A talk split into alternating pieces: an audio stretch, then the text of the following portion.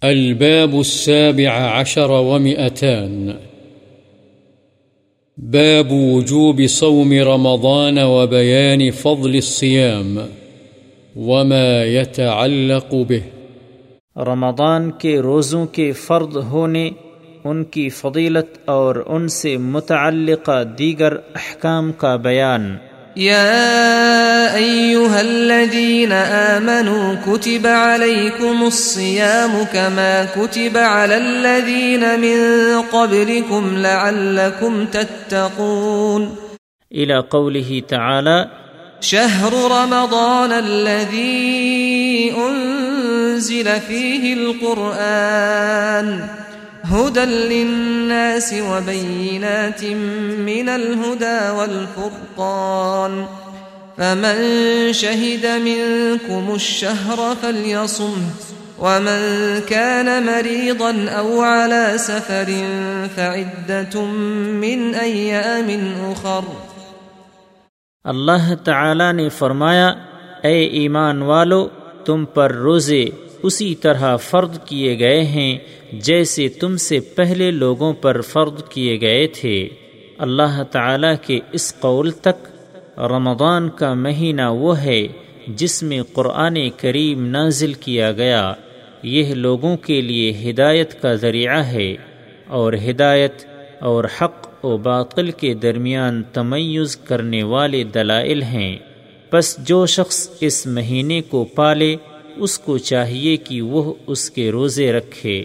اور جو بیمار ہو یا سفر میں ہو تو دوسرے دنوں میں گنتی پوری کرنا ہے۔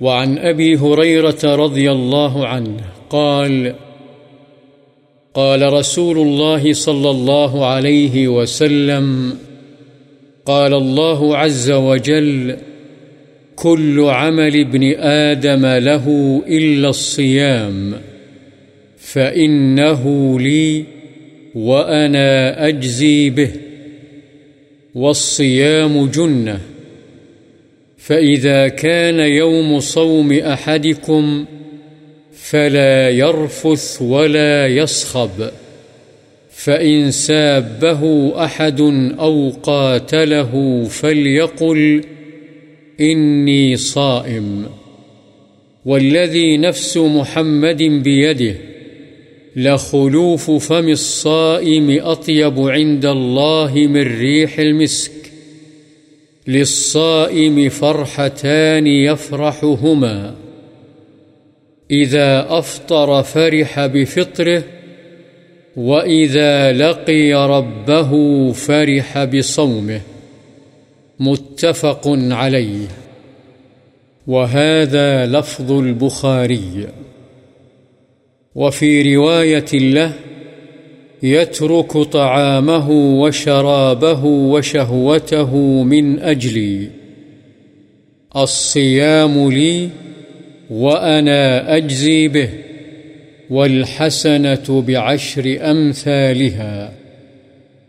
وفي رواية لمسلم كل عمل ابن آدم يضاعف الحسنة بعشر أمثالها إلى سبعمائة ضعف.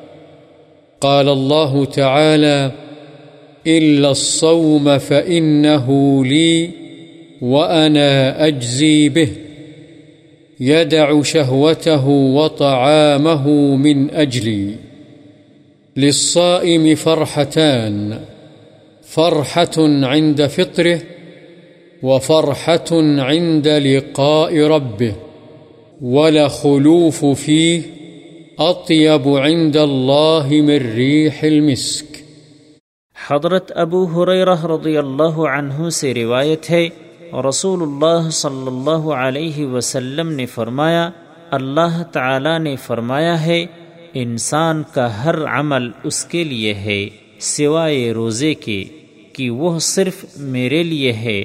اور میں ہی اس کی جزا دوں گا۔ اور روزہ ایک ڈھال ہے۔ بس جب تم میں سے کسی کا روزے کا دن ہو، تو دل لگی کی باتیں نہ کرے اور نہ شور و غل کرے۔ اور اگر کوئی اسے گالی دے یا اس سے لڑائی جھگڑا کرے، تو کہہ دے، میں تو روزے دار ہوں۔ اور قسم ہے اس ذات کی جس کے ہاتھ میں محمد صلی اللہ علیہ وسلم کی جان ہے۔ روزے دار کے منہ کی بو اللہ کے ہاں کستوری کی خوشبو سے بھی زیادہ پاکیزہ ہے۔ روزے دار کے لیے دو خوشیاں یعنی خوشی کے مواقع ہیں جن میں وہ خوش ہوتا ہے۔ جب وہ روزہ افطار کرتا ہے تو اپنا روزہ کھولنے سے خوش ہوتا ہے، اور جب اپنے رب سے ملے گا تو اس کی جزا دیکھ کر اپنے روزے سے خوش ہوگا۔ بخاری و مسلم۔ یہ الفاظ بخاری کی روایت کے ہیں اور بخاری ہی کی ایک اور روایت میں ہے، یہ اپنا کھانا، پینا اور اپنی جنسی خواہش میرے لیے چھوڑتا ہے، روزہ میرے لیے ہے اور میں ہی اس کی جزا دوں گا۔ اور باقی ہر نیکی کا بدلہ دس گنا ہے۔ اور مسلم کی روایت میں ہے انسان کے ہر نیک عمل کو دس گنا سے سات سو گنا تک بڑھا دیا جاتا ہے۔ اللہ تعالی فرماتا ہے، مگر روزے کا معاملہ دیگر نیکیوں سے مختلف ہے۔ روزہ میرے لیے ہے اور میں ہی اس کی جزا دوں گا۔ میری وجہ سے ہی وہ اپنا کھانا پینا چھوڑتا ہے۔ روزے دار کے لیے دو خوشیاں ہیں۔ ایک خوشی اس کے افطار کے وقت اور ایک خوشی اپنے رب کی ملاقات کے وقت، اور یقیناً اس کے منہ کی بو اللہ کے نزدیک کستوری کی خوشبو سے بھی زیادہ پاکیزہ ہے۔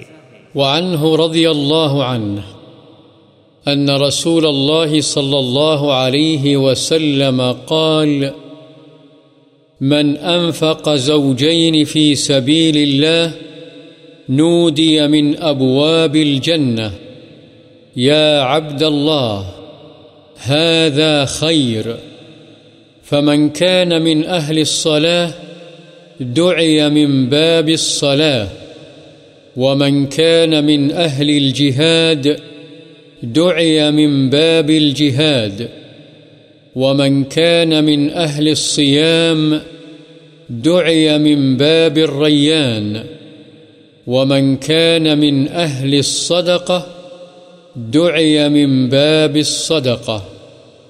قال أبو بكر رضي الله عنه، بأبي أنت وأمي يا رسول الله، ما على من دعي من تلك الأبواب من ضرورة، فهل يدعى أحد من تلك الأبواب كلها؟ قال نعم، وأرجو أن تكون منهم.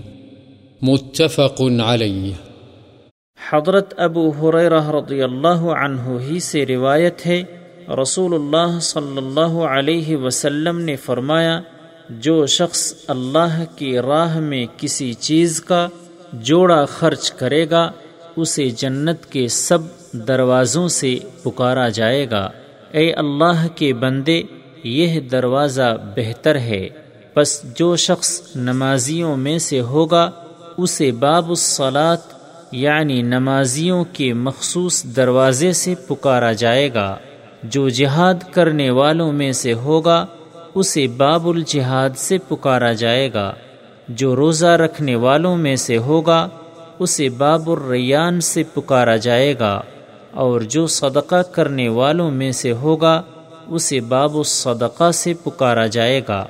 حضرت ابو بکر رضی اللہ عنہ نے پوچھا اے اللہ کے رسول، میرے ماں باپ آپ پر قربان ہوں، ان سب دروازوں میں سے کسی کو بلانے کی ضرورت نہ ہوگی، کیونکہ مقصود جنت میں داخلہ ہے، جس کے لیے ایک ہی دروازہ کافی ہے۔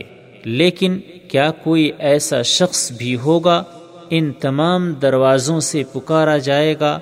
آپ صلی اللہ علیہ وسلم نے فرمایا ہاں۔ اور مجھے امید ہے کہ تو بھی انہی میں سے ہوگا، بخاری و مسلم۔ وعن سهل بن سعد رضي الله عنه عن النبي صلى الله عليه وسلم قال إن في الجنة بابا يقال له الريان يدخل منه الصائمون يوم القيامة لا يدخل منه أحد غيرهم. يقال، أين الصائمون؟ فيقومون، لا يدخل منه أحد غيرهم. فإذا دخلوا أغلق، فلم يدخل منه أحد. متفق عليه. حضرت سہل بن سعد رضی اللہ عنہ سے روایت ہے نبی کریم صلی اللہ علیہ وسلم نے فرمایا، جنت میں ایک دروازہ ہے جسے ریان کہا جاتا ہے۔ قیامت والے دن اس سے صرف روزے دار داخل ہوں گے۔ اس کے سوا اس سے کوئی داخل نہیں ہوگا۔ کہا جائے گا روزے دار کہاں ہیں؟